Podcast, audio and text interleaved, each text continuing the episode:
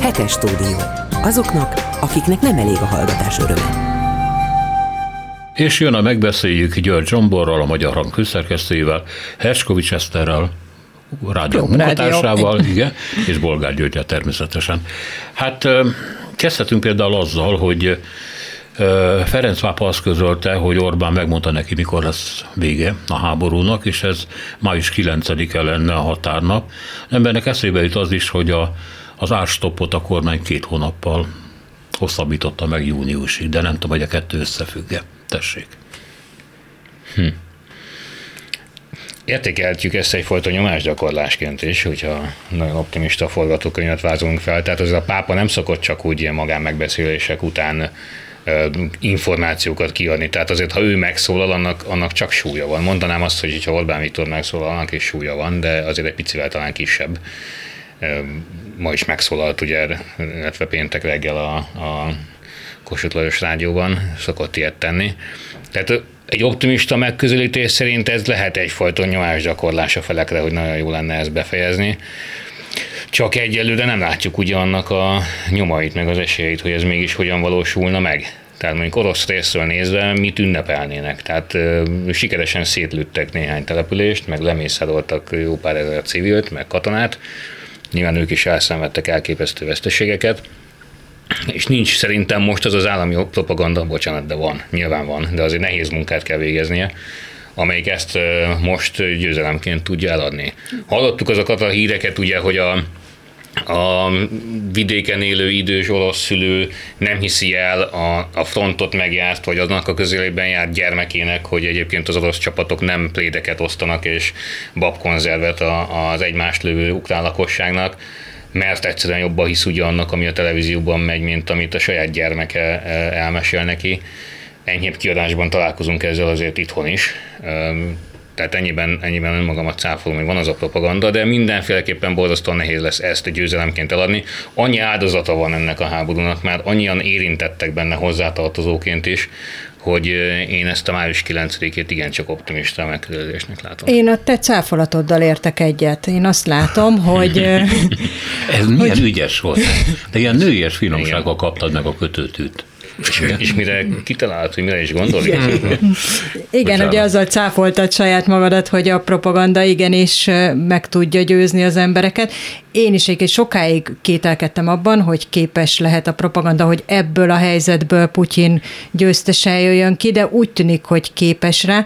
Ugye az, az látszik, hogy nyilván a fiatalokat nem tudja meggyőzni, ők hozzászoktak már egy ilyen nyugat-európai életszínvonalhoz, azért ők hozzáférnek így úgy, még úgy is, hogy már lekapcsolták az internetet, már minden lehetséges információforrást elzártak, de a fiataloknak azért megvannak a módszereik, hogy azért így úgy hozzájussanak. De az idősebbeknél szerintem nem szerintem, én azt látom, hogy simán működik. Tehát ha belegondolunk, hogy úgy indult ez a háború február 24-én, hogy az akkori közvéleménykutatások azt mutatták, hogy ha nem is a nagy többsége, de az orosz társadalomnak a többsége ellenzi a háborút, és most már eljutottak oda, hogy támogatja.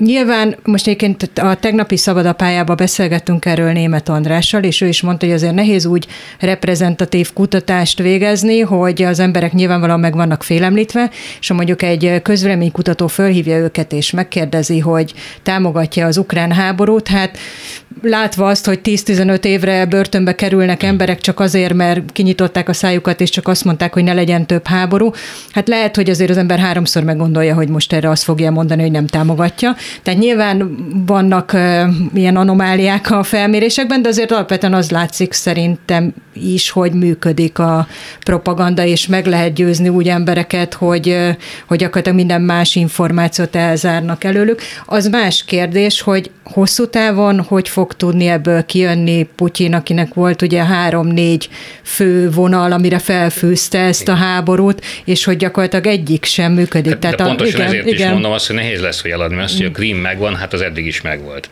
Igen. Elcsatolni egyelőre nem sikerült.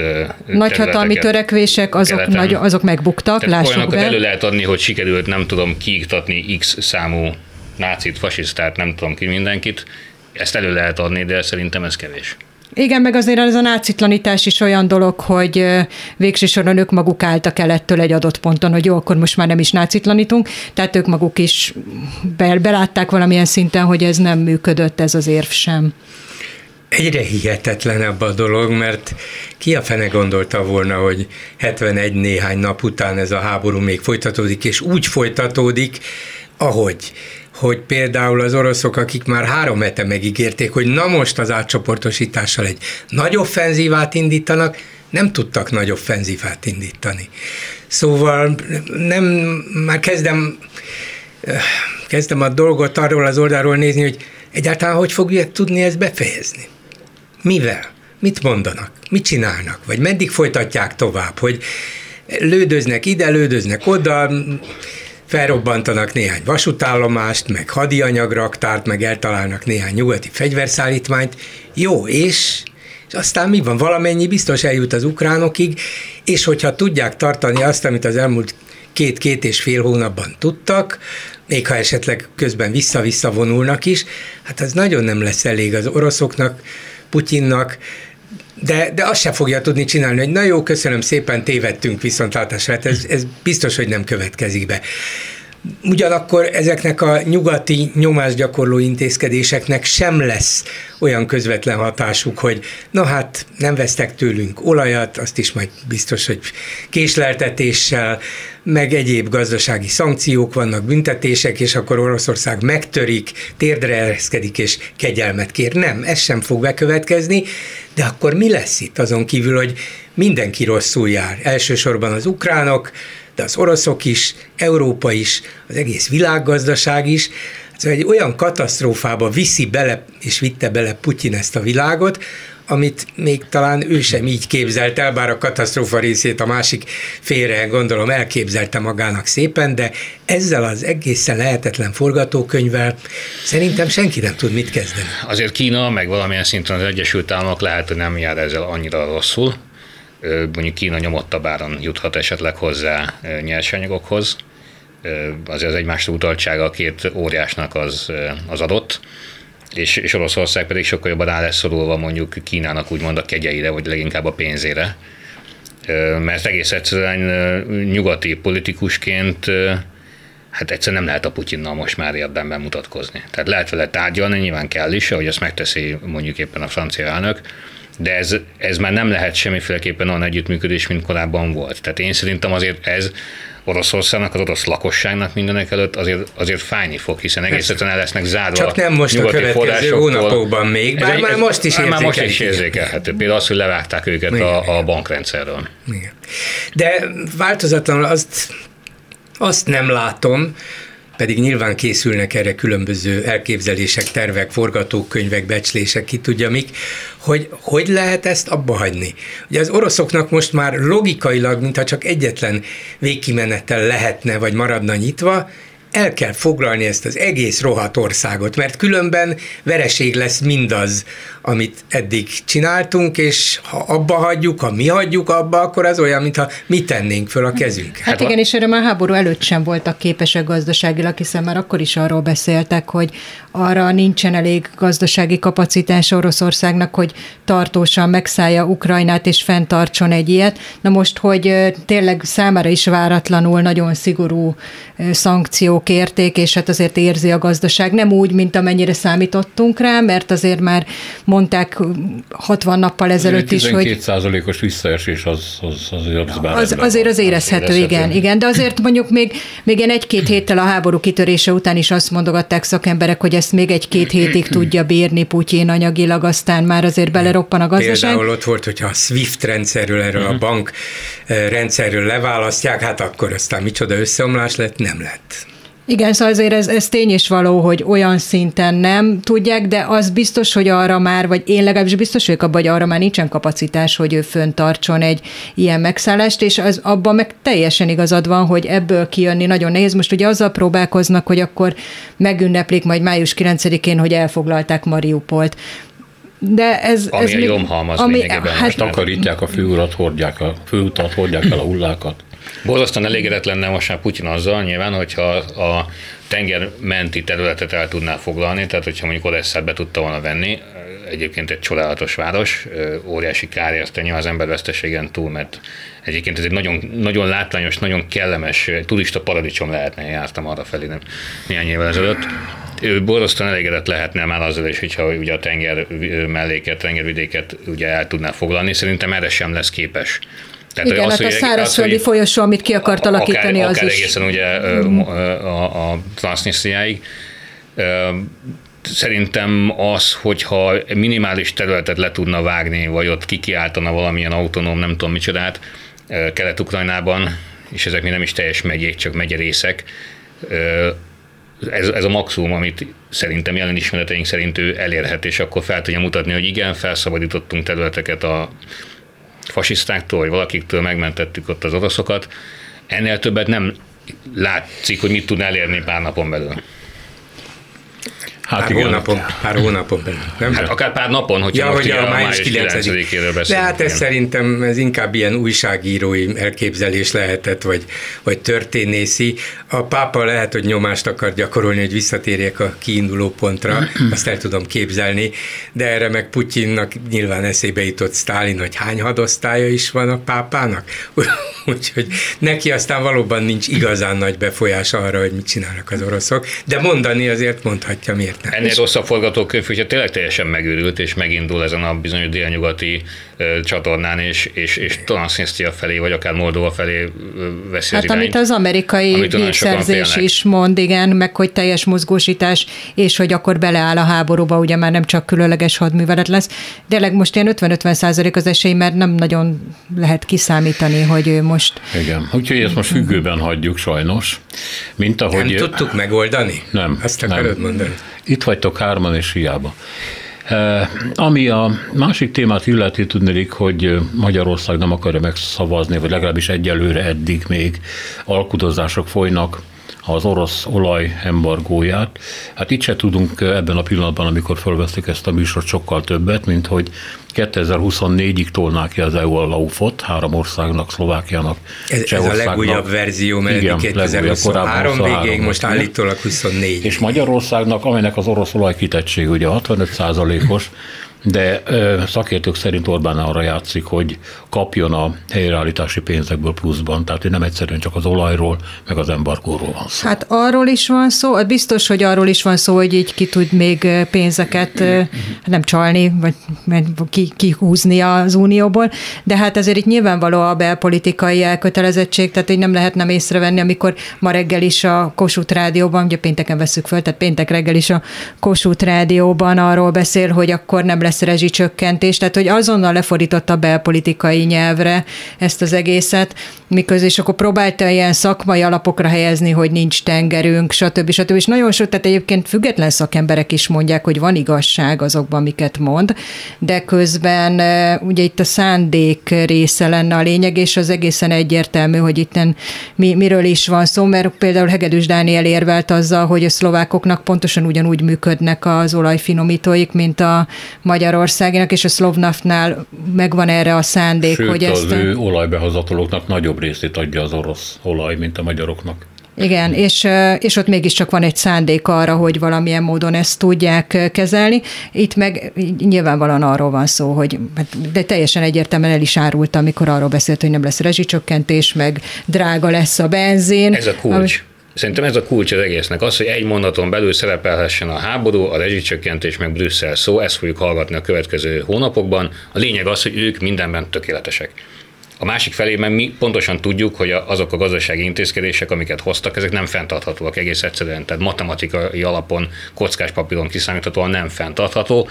Azt viszont Orbán Viktor nem fogja vállalni soha, hogy elismerje, hogy eddig bírtuk, tovább nem hanem majd a mocskos Brüsszel, meg ez a borzasztó háború, amit mi nagyon nem akarunk persze, én is azt gondolom, hogy ezt építi oka, most föl ezzel olyan, a retorikával. Olyan, olyan hogy... ügyek, amit egy átlag magyar ember nem fog tudni megfogni, mert nem egy kézzelfogható ellenség, persze az, a háború meg Brüsszel is, csak mégsem egy velünk élő valami. Rá lehet kenni erre a két félre, erre a két eseményre, a brüsszeli döntéshozatalra, meg a háborúra, az, hogy miért kell majd a rezsicsökkentésen enyhíteni meg egyébként millió más dolgon is egyébként, tehát aki közgazdász körökben vagy bankos körökben mozog, az sok olyan beszélgetésnek lehetett már fültanulja, hogy hogy bizony ott már téma, hogy milyen kedvezményeket miképpen fognak szépen kivezetni, akár a, a nyugdíj megtakarításokhoz adott állami támogatásokról legyen szó, akár még a, még a csokról, vagy más, más családi kedvezményekről is, persze szimbolikus értékkel bírnak, de bizony ez már téma ezekben a szakértői körökben, hogy, hogy ezek, ezektől lehet, hogy el kell majd búcsúzni. Igen, nemrég megjelent egy gazdasági elemzés, hogy hogy is csinálta azt Orbán Viktor, hogy végig arról beszélt, hogy nincs megszorítás, miközben volt már az a helyzet, amikor szükség volt rá, és az jött ki, hogy tulajdonképpen ő mindig is elvégezte ezeket a megszorításokat, csak úgy, hogy egy átlag ember számára az ne legyen észrevehető, hogy akkor tovább vágta a mély szegénységben élőknek a juttatásait, és mindig valahogy ugye a, a társadalom szélén élők érezték ezt meg, de most eljutunk arra pontra, amikor már ezt nem lehet, tehát hogy muszáj legalább ilyen szimbolikusabb, kisebb összegekbe belevágni. Meg a cégek és, érezték meg, tegyük hozzá. Mert a vállalkozások megérezték. É, azért egyébként sokan érezték meg, de valahogy úgy mindig úgy tudott ezzel táncolni, hogy összességében neki politikai kára ne származzon ebből. Most ez egy sokkal nehezebben megoldható feladat lesz. Hogy az országnak mekkora kára származik belőle, de nyilván ezt az átlag polgár, az átlag szavazó, akinek a szavazatára persze két évig még nem lesz szükség, az hogy érzékelje, ez egy más kérdés, de az elmúlt hónapokban a magyarországi üzemanyagfogyasztás, tehát a benzinkutaknál a benzin és a gázolaj fogyasztás az előző évi azonos időszakhoz képest másfélszeresére nőtt, 50 kal nőtt. Pedig ugye az egy évvel ezelőtti árhoz képest ez a 480 forintos is magas, ugye? Ezért ez egy növekedés volt. Igen ám, csak hogy az Európai Unió többi országában 650-700 forint körül van az ár, nem csoda, hogy az összes környező országból ide jönnek, hogy tankoljanak. Na most ezeknek az olcsóbb tankolását a magyar adófizető fedezi. Természetesen, mert ez a magyar állam vagy a magyar államhoz köthető ilyen-olyan mondjuk állami tulajdonban, vagy részben állami tulajdonban lévő vállalatoknak a költsége, vagy a kis magyar benzinkutas tulajdonosoknak a költsége. Szóval a lényeg az, hogy mi finanszírozzuk a szlovák, meg az osztrák, meg a horvát, meg a szlovén üzemanyagvásárlókat Magyarországon, de ez egy apróság, és a lényeg pedig az, hogy Orbán valóban egészen hát mesteri fokon űzi ezt a csalás és ámítás dolgot, hogy, hogy hogyan fordítsa a magyar polgárt Brüsszel ellen. Nem Oroszország az ellenség. Hát nem Oroszország dobta le ezt a képletes atombombát azzal, hogy háborút indított a szomszédország ellen. Nem Oroszország a bűnös abban a tökéletes, abszurd helyzetben, gazdasági zűrzavarban, ami itt kialakult, hanem, hanem Brüsszel amelyik meg akarja büntetni az oroszokat, pedig mi már megmondtuk 2014-ben is, a krím elfoglalása után is, hogy ez nem jó út. Nem szabad, tulajdonképpen meg kellett volna Putyin simogatni, és talán kedvezményeket kellett volna adni neki, hogy gyerünk tovább előre, hát miért álltok meg a Krímnél, de valóban Orbán odáig elment most is, hogy már 2014 után sem voltak jók a szankciók, most sem, de hát nem akarunk mindig mindenben szembe menni az Unióval, de ez az a pont, mert ez, a, ez az olajembargó, ez volna maga az atombomba, és már hétfőtől, ha ezt elfogadnánk, már hétfőtől 700 forintot kellene fizetni az üzemanyagért. Hazugság. Ugyanis attól, hogy egyrészt nem kéne az, a jövő év végéig, vagy a mostani ajánlat szerint a 2024-es év végéig Magyarországnak csökkentenie, vagy megszüntetnie az olajimportot Oroszországból, de ha holnap után meg kellene szüntetni, akkor sem emiatt lenne 700 forint az üzemanyagár, hanem azért, mert ennyi a világpiaci, a szabad piaci ár. Ennyi Ausztriában, ennyi Németországban, ennyi Hollandiában, és így tovább, kis különbséggel a helyi adó és egyéb viszonyoktól. Tehát az egésszel így vadítja meg az embereket, akik azt mondják, hát milyen jó ez a kormány, hát 480 forintért adja a benzint, örökké legyen Orbán Viktor. Ugye volt egy mondata Orbán Viktornak évekkel ezelőtt, amit ha a híresztelések igazak, akkor ugye a, a nyugati, leginkább német befektetők előtt mondott, ugye, hogy ne azt figyeljék, amit mondok, hanem azt, amit csinálok. Hát lehet egy olyan tippünk szerintem, hogy ezt a mondatot Oroszország felé is elmondta. Nyilván a szavak szintjén bele kell állni abba az európai, összeurópai álláspontba, hogy elítéljük a háborút. De nagyjából, ugye, ahogy te is említetted, itt, itt vége a történetnek. Az az érdekes, hogy ezután, hogy mi történik, és miként blokkolja a lehetőségeihez képest a közös európai döntéshozatalt, és itt bizony már, hogy a bővített mondat második felé érvényesül, hogy azt nézzék, hogy mit csinálok. Jó, és tényleg van abban ráció, hogy Magyarországot nagyon nehéz helyzetbe hozná egy ilyen olajembargó, meg pláne Abszolút. a gázembargó. Tehát ez nem, az, arról még ugye nincs szó, csak hát, hát gondolkoznak. Szó van, csak, szó van, csak még nem jutott igen. el a, a tervig. Tehát azt mondanám én is, hogy józan, racionális alapon azt kellene csinálnia egy tisztességes, normális kormánynak. Kérem szépen, megpróbáljuk ezt a dolgot késleltetni, húzni az időt, két évig, három évig, négy évig, ameddig megtart, megtörténik ez az átállás, és közben ki tudja, mi történik még a világpolitikában, ki tudja még, hogyan alakulnak a viszonyok, hát és így különösen... meg lehet, lehet mondjuk az Európai Uniótól különböző pénzeket bevonni. Igen, de nem rögtön neki támadni az Európai Uniónak, hogy ő az ellenség, és én vagyok egyedül, még ezt, ezt a hasonlatot is használta, hogy az ember azt veszi észre, hogy az autópályán egyedül megy, és mindenki vele szembe jön. Ezt mondta, de nem úgy, hogy én vagyok a hülye, hanem tulajdonképpen azt használta Orbán, mindenki velem hát, szembe jön, hogy mindenki a hülye. Mindenki más hülye, csak én megyek jól ezen a Miközben nem is igaz, mert hát hiszen a németek felől is felmerültek kétségek, de Hát igen, nagyjából ennyi, hogy azért ez a, az az atomtámadás, ez tényleg erre külön ki akartam tenni, hogy azért ez ritka ízléstelen, és azért ez nagyon illeszkedik tényleg ebbe a retorikába, amit már Varga Judit is már a választások előtt mondott, hogy kvázi egyenlőségjelet tett, hogy kelet felől háború, nyugat felől gender, tehát minthogyha ez a Brüsszel és Moszkva, igen, tehát teljesen értelmezhetetlen teljesen, valóban. De, de, de a nagy tömegeknek jó, és ez, és ez, ez, ez, ez, ez mint, mint láttuk, vagyunk, igen. láttuk ugye április harmadikán, hogy ezért kiválóan működik, igen. tehát az ezt tesztelték már Mi? nem egyszer. Jó. És én még egyetlen gondolat, de bocsánat, amiről muszáj mindig beszélni, hogy évek óta, évek, évtizedek óta mondják azt, nem csak környezetvédők, energetikai szakemberek, hogy át kell állni, vagy legalábbis jobban szét kell terjeszteni, teríteni az energiaellátásunkat. Több helyről több, kell lehetőleg több, behozni. És nem csak a több helyről kell behozni, hanem minél több kevesebbet fajtát, kellene ugye felhasználni, a lakások szigetelésére törekedni, a, a gépállományt, a gép járműállományt is úgy átalakítani lehetőséghez miatt, hogy minél kevesebb energiára legyen szükségünk ebben azért borzasztóan kevés elő, előrelépés történt az elmúlt 10-20 évben. És ennek a politikai vetületéről is beszéltek azért már évekkel ezelőtt, hogy ha elfogadjuk azt, hogy dominál az orosz olaj és gáz, akkor valamilyen szinten politikailag is involválódunk, és elfogadjuk és legitimáljuk azt a rendszert. Szóval az az érdekes, hogy Magyarországgal hasonló helyzetben van Szlovákia, Csehország, talán még a bolgárok is, de ők szép, finoman, normálisan, európai módon elmondják, hogy mit szeretnének, mit akarnak, de nem rontanak neki a saját szövetségeseiknek. Szerintem ez a célra vezetőbb és a hasznosabb a szlovákoknak és cseheknek is. Másik oldalon meg Orbán Viktornak hasznos. Mészáros cégei nyerték el az autópálya koncesziót 35 évre, évente és kilométereként 92 millióért üzemeltetik és cserébe 10 év alatt fölépítenek, megépítenek 550 kilométernyi utat. Mi van?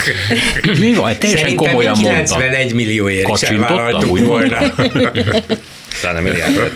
Vagy milliárdért. Mennyi volt? 91? 92 millió egy kilométer. Egy kilométer. Egy kilométer. Igen, egy kilométer. Igen, igen. A, igen. Most úgy egy kis időutazás, Képzeljük azt el, hogy 2000-es évek közepén járunk, és mondjuk itt a szereplőket felcseréljük, és Gyurcsány Ferenc eladja kvázi, vagy kiadja a magyar autópálya rendszert egy baráti körnek. Mondom ezt én, aki aztán finoman szóval, hogy Gyurcsány Ferencnek a nagy híve és rajongója, csak úgy elképzelem most azt a szituációt, hogy mondjuk a Fidesz akkori narratívája, vagy, vagy kommunikációs gépezete erre, hogy reagált volna, illetve a tömegek miféle hazárulást kiáltottak volna, teljesen jogosan teszem hozzá.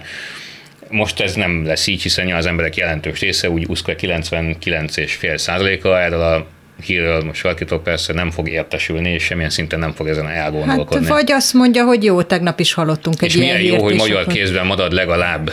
Pontosan, igen, ilyenkor szokott előjönni ez azért, de mondom, tehát, hogy a, eljutottunk szerintem arra a szintre, amikor ha valaki értesül róla, akkor se feltétlenül éri el az inger küszöböt, mert Jó, bonyolult megint nyert egy egyet. Igen, kicsit bonyolult, meg értjük, hogy most ez egy, egy, egy lépéssel nagyobb, mint amikor vesz egy szállodát Mészáros Lőrinc, de tulajdonképpen ugyanarrak a folyamatnak egy másik végéről beszélünk. Hát ott kezdődik, mi az, hogy koncesszió?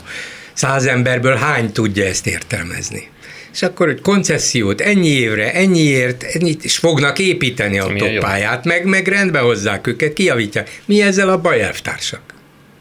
Semmi elvtársak. Ez egy nagyon jó dolog. Ráadásul hozzátehetjük, hogy így az államnak az adófizetők pénzéből nem kell költeni útépítésre, útjavításokra és útmunkások fizetésének a meg ö, odaadására. Hát kivéve az útdiakon keresztül, amiket mi fizetünk, Igen. az utak használói, ez befolyik az államhoz, az állam pedig továbbadja Mészáros Lőrinc kiválóan működő cégét. De ez már a sokadik lépés, Igen, tehát ideig nem hatol el a kíváncsiság. És így a szöveg valahogy úgy hangzik, hogy, hogy utak építése, bővítése, tágítása, tágítása tehát hogy, még ott szűkítése.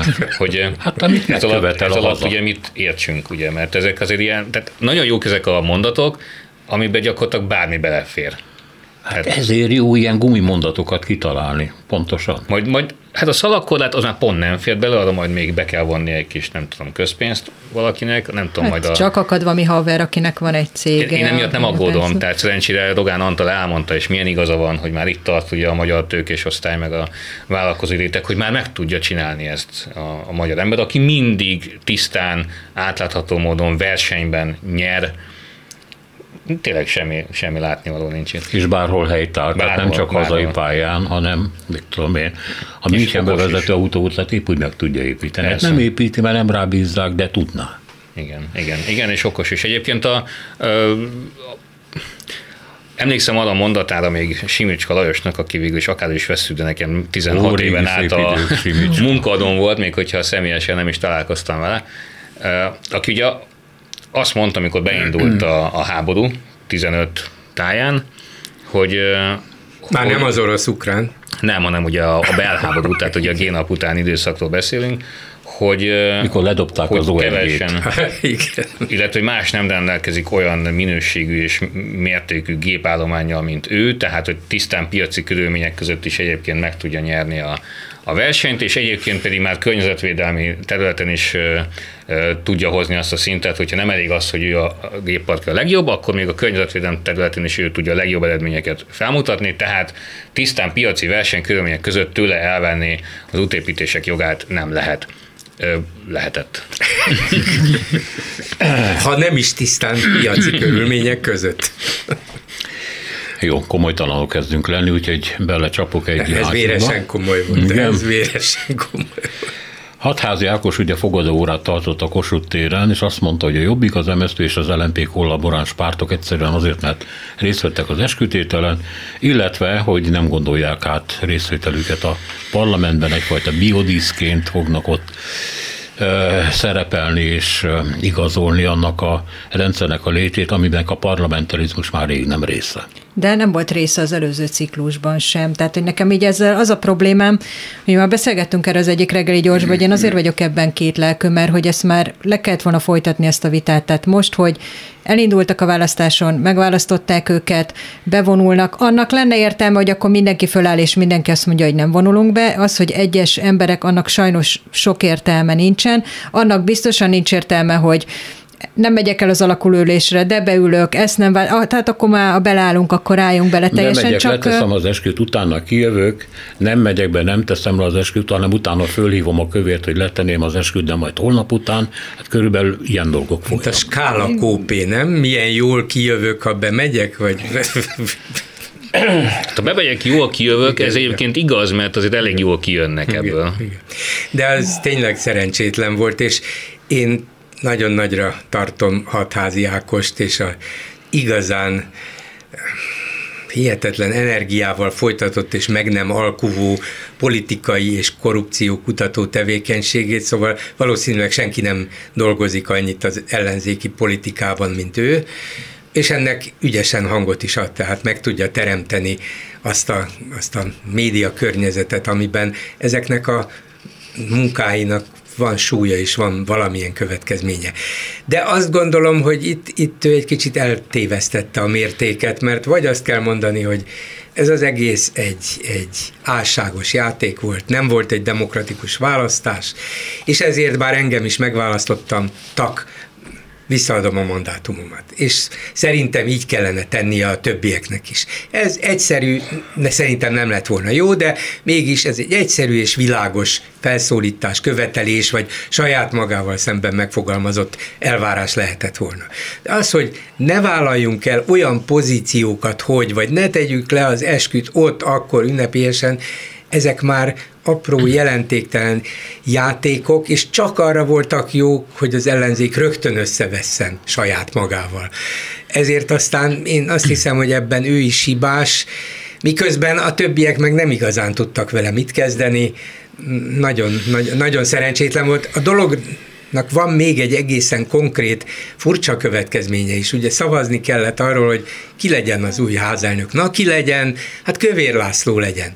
170 szavazatot kapott, 170 igen szavazatot, van 136 kormánypárti képviselő, van 6 mi hazánkos, az 142 és a másik 28 honnét jött. Na most, ha valakivel szemben nagyon konkrét kifogásai, ellenérzései lehetnek az ellenzéki politikusoknak, a személy szerint Kövér László. És azt lehet mondani, hogy egy ilyen házelnököt aki mindent felrugott, ami normális országgyűlési parlamenti gyakorlat, és akivel szemben elvi és gyakorlati kifogásaink vannak szám, száz számra nem fogunk megszavazni, és mégis megszavazta egy részük. Jó, csak ez egy szokásjog, amit egyébként maga a Fidesz is felrugott, mert aztán a kövér, amit művelt ugye az ellenzéki tisztségviselő jelöltekkel, az is nyilván botrány, és erre sem volt még emlékeim szerint példa, hogy, hogy egész egyszerűen azt mondják 1990 után megválasztott politikusokra, hogy ők a nem tudom, az alkotmányos tennek az ellensége, és ezért nem viselhetnek bizonyos pozíciókat, mondjuk bizottsági vezető pozíciókat. Mert valahol azt mondták, Igen, hogy... még Ján Balandással szemben felhozott érvek, meg különösen extrémek, ott ugye ő a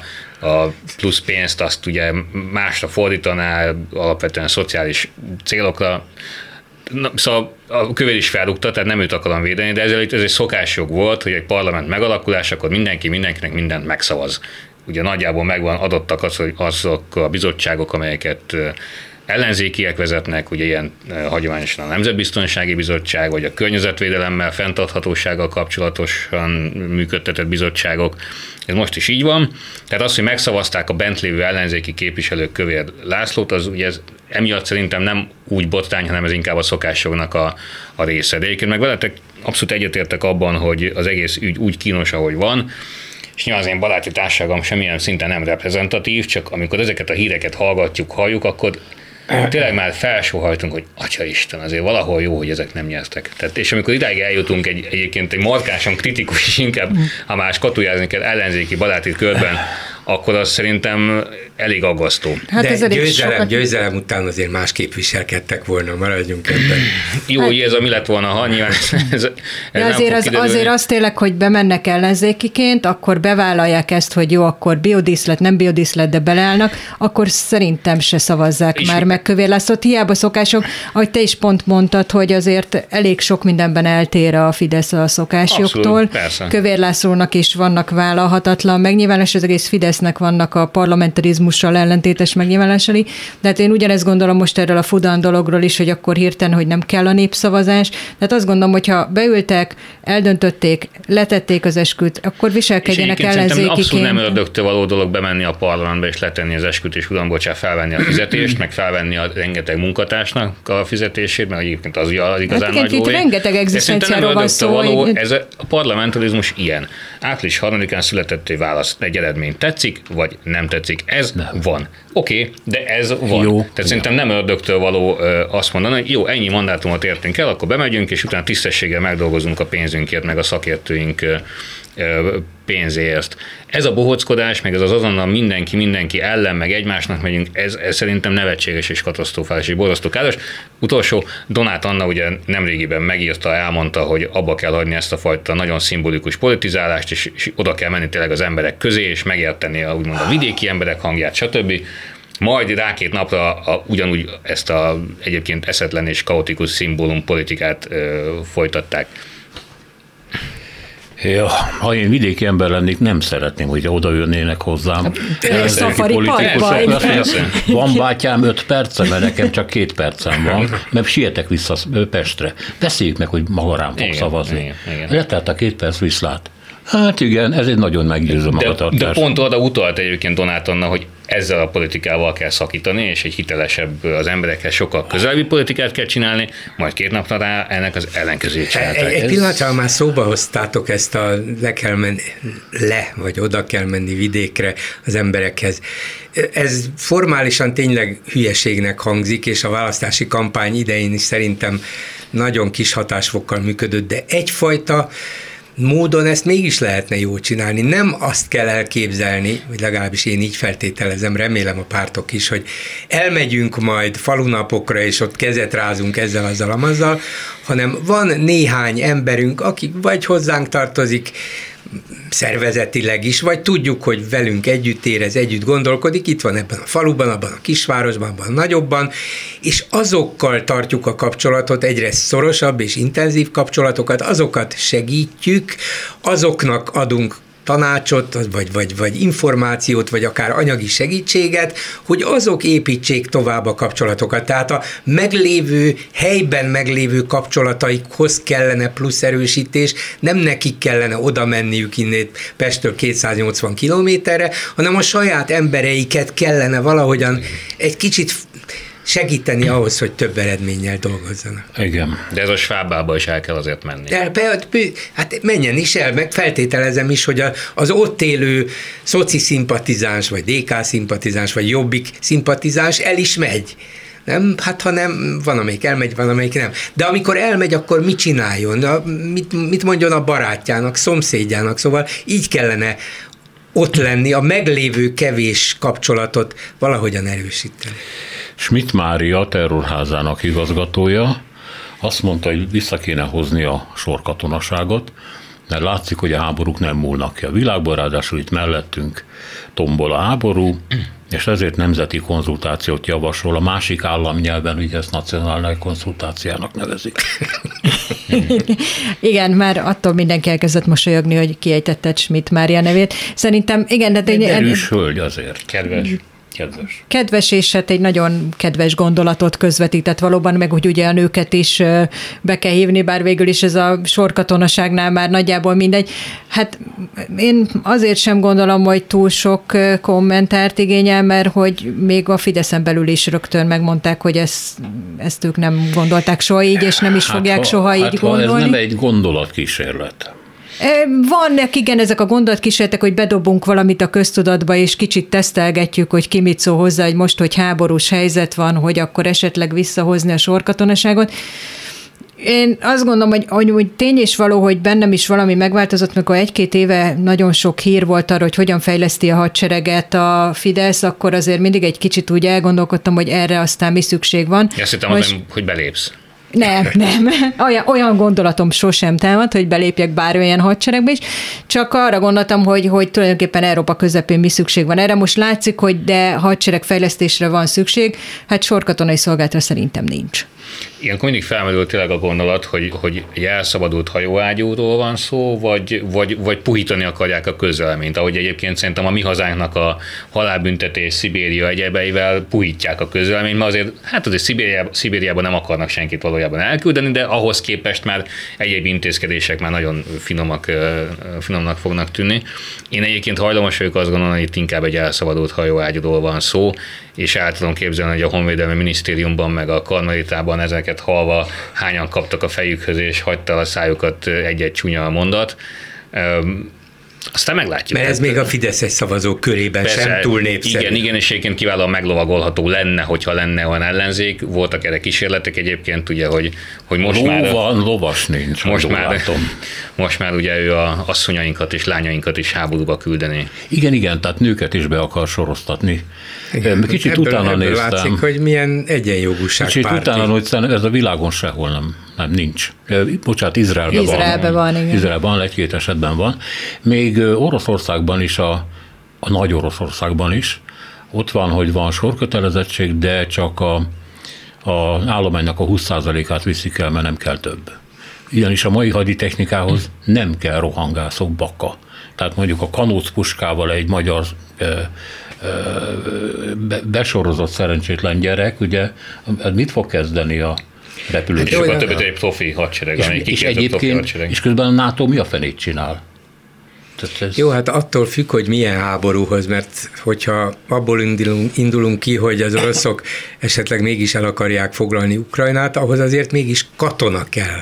Ahhoz nem elég kilőni rakétákat, nem elég porrá rombolni a városokat a tüzérséggel, be kell menni katonákkal, és ahhoz ez a 180-200 ezer katona, bármilyen soknak hangzik is, nem volt elég, és nem elég. Szóval katona kell, Másik kérdés az, hogy Magyarország egyáltalán védhető-e zárója nem.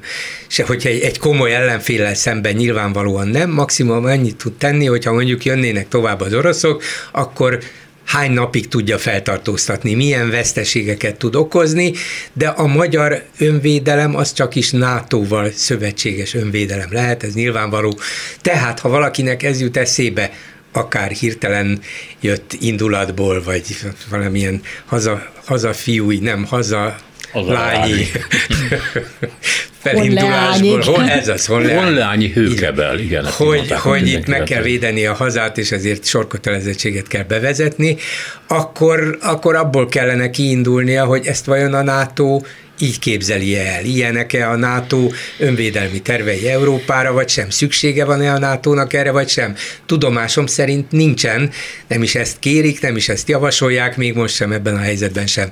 De szerintem ez inkább egy ilyen másodlagos, és én is hajlamos vagyok azt gondolni, hogy ez valahogy úgy jött neki tollára, és gondolta, bedob valamit. A fő érvelése ennek a cikknek, amelyikben ez, ez leíródott, tulajdonképpen az volt, hogy vigyázzatok, hát igaz, hogy Oroszország az agresszor, de ezt a háborút az Egyesült Államok vívja az ukránok segítségével, az ukránokon keresztül Oroszország ellen. Tehát tulajdonképpen a bűnös nem Oroszország, hanem az Egyesült Államok, és vigyázzatok, mert minket is fel akarnak ebben használni, mi pedig azt mondjuk, és ezt a miniszterelnök is megismételte most már sokatszor, de ez is jól cseng a magyarok fülében, mi békét akarunk. Mi ki akarunk maradni mindenből. Békét akarunk, kössenek békét egymással. Csak azt nem teszi hozzá se Schmidt Mária, se Orbán Viktor, hogy rendben van, persze, hogy azt akarunk. A béke hogy jöhet létre? Vagy az oroszok azt mondják, hogy elég volt, ez nem sikerült, visszavonulunk, és belátjuk, hogy hibáztunk, ez ugye sajnos naivitás, vagy az ukránok, akiket nem segítünk fegyverrel, meg én, mint ahogy Magyarország nem segíti, bezzeg ezek az elvetemült amerikaiak, igen, meg néhány más elszabadult európai, mondjuk a lengyelek, igen, de azért segítik őket, hogy az ukránok meg tudják védeni magukat. Ha nem segítenék őket, akkor Ukrajna két hét után, három hét után kénytelen lenne letenni a fegyvert, béke lenne csak éppen Ukrajna megadná. De a magyarok ezt támogatnák. Biztos. És bizony a pénteki beszédben, Sajnos, Orbán Viktori beszédben elhangzott az, hogy aki fegyverrel támogatja Ukrajnát, az csak közelebb hozza és elnyújtja a háborút.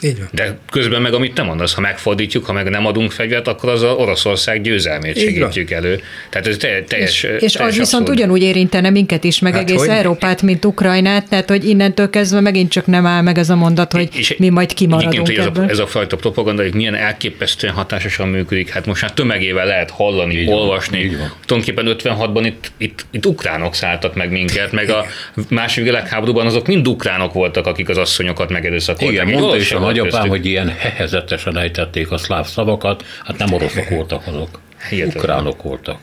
Hihetetlen. Igen, de ez meg közvetve az bizonyítja, hogy mégiscsak léteznek ukránok. Tehát az oroszok megtámadtak egy olyan országot, amit ugyan hát elkövetnek nem, nem tartanak igen. igazán függetlennek, de hát néha egy kis hiba csúszik, mégis, igen. Mégiscsak vannak ukránok.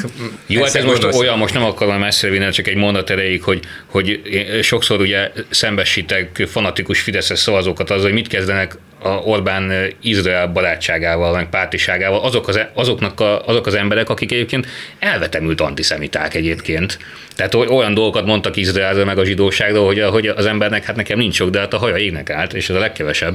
És most ugye mégiscsak van ebben egy ellentmondás. Ezt egyébként azzal oldják fel, hogy de a migránsok miatt össze kell most fogni velük. Tehát mindenre van azért válasz, de, de logikai bukfenc rengeteg van az ő világukban, hát, csak ez már bonyolult. Maga az orosz barátság is egy gigantikus logikai bukfenc, ugye csak hát ez még régebbre Én közelről vissza. tudom ennek az átváltozásait figyelni, mert apósomnak az apját Oroszországban ölték meg munkatáborban, konkrétan megölték, és hát az aposon végig egész életében orosz gyűlölő volt. Csak hát kicsit miépes is volt, meg fideszes is, meg... És mondom neki, hogy te Lajos, hát akkor ez hogy van? Azt mondja, kiderítettem. Apámat nem oroszok ölték meg, ukránok voltak. Mondom, igen, innentől... Ezt most sikerült kiderítenni. Innen, tessék? Ez az elmúlt néhány hónapban Hát kutató, hónap, kutató, mit tudom, hogy mit csinált, nem, nem tudom. Jó. Eddig brit források szerint körülbelül 400 ezer ukrán állampolgárt hurcoltak el az oroszok Oroszországba, illetve különféle táborokba, ebből 84 ezer gyerek. Mit mondjunk erre? még azt is feltételezhetjük, hogy esetleg egy részük magától ment el. El tudom képzelni, hogy vannak, élnek, vagy éltek az olyan egész orosz, mondják az oroszok, igen, hogy önkéntes az orosz, Igen, igen, persze, persze. De mondom, el tudom képzelni, hogy vannak olyan oroszok, akik valamiért nem érezték jól magukat Ukrajnában, tetszik is nekik, hogy jönnek az orosz testvérek, és hogyha úgy érzik, hogy hát itt az életem azért veszélyben forog, biztonságosabb Oroszországban, akkor menjünk. Tehát ezt is el tudom képzelni, de alapvetően még mégiscsak az történt, hogy az orosz lakta területeken is a lakosság is egyértelműen támogatja az ellenállást, és Ukrajna megmaradását, és azokat, akik fegyvert fogtak az oroszok ellen, vagy azokat a katonákat, akik, akik harcolnak az oroszok ellen. Szóval ez ebből a szempontból is hihetetlen kudarc az oroszok számára. És, és amikor egy esélyük volt arra, hogy meneküljenek, mert azt mondták nekik az éppen érkező megszálló erők, vagy agresszorok nevezük bárminek, hogy, hogy oké, okay, mondjuk elhagyhatjátok a térséget, és azt mondták, hogy de csak arra.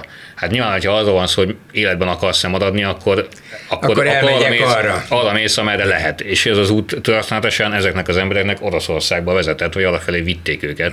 Nem nagyon volt választási lehetőség. Meg ez meg a háború elején, igen, ez a cinizmusnak a csúcsa volt, hogy megnyitották a humanitárius folyosokat, és hát ahogy te mondod, az véletlenül Oroszországba vezetett. Egyébként rengeteg ilyen történet van, amit a Gyuri is mondott, hogy kimentek a frontra az orosz katonák, és ott szembesültek azzal, hogy az Ukrajnában élő oroszok nem várják őket, mint a messiást, mint ahogy ők ezt elképzelték a propaganda alapján, hanem valójában nincs szó semmiféle elnyomásról. Hát meglátták, hogy az orosz Harkovot, amit ugye Harkivnak hívnak az ukránok, de hát orosz többségű város, az épp úgy lövik, mint az ukrán városokat. Tehát nem tettek különbséget. Hát, hogy ez a Mariupol mégiscsak egy Igen. orosz város. Igen. És a földdel egyenlő. Hát, hát egyébként egy orosz fiatalokról lehet hallani, akik menekülnek ugye a sorozás elől, meg megsebesítik saját magukat, csak hogy ne vigyék el őket harcoló katonának. Igen, de hát sok területről meg maguk jelentkeznek, mert ott más állás, munka lehetőség nincs, csak a hadsereg, és hogy jól lehet keresni viszonylag. Egyébként van még egy dolog, ugye a két szakadár köztársaság a lakossága, az egy tévedés, hogy orosz többség van, mert körülbelül vagy fele-fele arányban vannak oroszok és ukránok, vagy az ukránok még mindig többségben vannak egyébként. Tehát én arra is gondoltam, hogy esetleg javítani akarnak egy kicsit a lakossági arányokon, mármint az oroszok. Hogyha ukránokat gyilkolnak. Itt részint megölik őket, részint elviszik őket Értem. onnan nem tudom, engem tényleg csak az foglalkoztat elsősorban, hát persze beláthatatlan következményeken kívül, ami gondolom mindenkit valamilyen módon érdekel és befolyásol, hogy hogy létezik az, hogy egy ilyen teljesen egyértelmű helyzetben, amikor tudjuk, senki nem is száfolta, hogy Oroszország minden különösebb közvetlen ok nélkül rátámadt Ukrajnára. Látjuk ennek a borzasztó emberi és egyéb következményeit, szörnyű, szörnyű hatását, akkor emberek Magyarországon százezer vagy millió számra azt mondják, hogy de az nem is úgy, meg nem is ez a lényeg, meg inkább az amerikaiak, meg, meg tudjuk mi azt, és nekünk mindenképpen egyensúlyozni kell, és ez a Putyin, meg se említsük őt, nem rossz ember. Hogy lehet, hogy a saját szemüknek nem hajlandók hinni, Hát ilyen az emberiség, mit mondjak, csak az ember néha később Én azt hiszem, hogy Szlovákiában is vannak szegény emberek, elmaradott térségek, meghűíthető, alulképzett emberek, de ott ezt nem mondják valamiért. Jó, persze, hát itt, a propaganda itt, van mögötte, tudjuk, igen. csak hogy ilyen, ilyen hatása van, amikor kinek, kinek hiszel. éve nyomják a annak, agyakat. annak, amit én mondok, vagy a szemednek. Hát, hát annak, hogy, amit én mondok. Hogy a virtuális valóságnak jobban hisznek, igen. a televíziónak jobban hisznek, mint a szemtanúnak, aki megélte az egészet. De hát a választások Mindig. előtt ugye rengeteget beszéltünk erről, hogy milyen hazugság cunami zúdult arra, hogy majd az és ellenzék nyer, és akkor jön az Armageddon, és mindenkit Ukrajnába deportálnak, és bármit, tehát bármit lehetett mondani, bármit. átment, meg Igen, tudták szólítani. A szerkesztő minden ilyen műsorba szokott tenni ilyen kis aranyos végét, hmm végetémákat. A magyar közállapotokat... az atombombát Brüsszel. Magyar, közá, magyar közállapotokat jellemzendő a heti cuki alá a következő hírt írta. Szarvaskő alpolgármester a saját telkére vezette el a Margit forrás vizét. Tehát, hogy még az ilyen tréfás hírecskékben is miről van szó? Hát a korrupcióról, meg a lopásról. Hát ez kicsit nagyobban majd az lesz, hogy a Mészáros Lőrinc által tulajdonot nem, nem tudom milyen cég, amelyik 35 évre megkapta a magyar autópályák, autóutak ide-oda rendezgetésének, át és be és kiépítésének az összes jogát és bevételét, életlenül felcsútra vezette az egyik autópályát. Hát ez lesz a minimum most, hogy milyen patakról van szó, vagy milyen autópályáról, így megy ez, így, így hát történik ez ebben az országban. kék túra útvonalat elterelni Balatonhenyén, mert hogy ugye túl, túl, sok volt ott a nyaraló, és ott zavarta őket, igen. De egyébként nem biztos láttátok a képet, hogy ott az erdőn keresztül megy igen, a fekete csomót, egyébként szintúgy loptak, tehát teljesen szürreális az a történet, tehát mondjuk egy ilyen cseh filmszatíra az, az nem, tehát nyomában Európában nincs már annak, ami, ami ebben a, az országban zajlik, de te picit kinyithatjuk de gondold meg, hogy a Szilvás váradi vízesését bevezettem a kertembe, mert olyan jól néz ki, nem? Na, ne adjunk tippeket, de, mert ez például még nem jutott eszükbe. Isztrángok ugrálnak ki, De hát ha már Mészáros Lőrinc, ő konkrétan ugye egy, egy tórendszert lezárt. Ugye ez az egész csak onnan lett hír, hogy a két harckocsit is ott állomásoztatták ennek a tórendszernek ez a nem de az a, ez a bicskei, ez, ez bicskei, bicskei környékén. És egyébként az, hogy nem fizeti meg azokat az adókat, amit a kiskertek után meg kell fizetni, helyi, nem tudom, kommunális adót, senkit nem érdekel. Fertőtó, hát tulajdonképpen elvették Soprontól, meg a térségtől a fertőtavat, fel van dúlva, azt se tudjuk, hogy mi lesz ott igazából ehhez képest Balaton, vidáman Aliga. 50 sok százalékkal megszavazzák a Fideszt újra ezekben a térségekben, meg 60 sok százalékkal. Ellopták a hazájukat, nem, nem érdekel, senkit észre. semmi nem érdekel. Ez a kis cuki, ez. Ez. És köszönöm ezzel a cukisággal itt a vége ennek a mai beszélgetésnek. Köszönöm György Zsombornak, Eskovics Eszternek, Bolgár Györgynek, és akkor még köszönjük meg a műsor készítőinek is. Józsa Mártának, Kárpát Jánosnak, Váradi Juliának, Gál Bencének, és ja, nekem nem kell megköszönni, én csak a műsorvezető voltam. Szénási Sándor, köszönjük a figyelmüket, minden jót! A hetes stúdiót a Klubrádió közéleti politikai magazinját hallották.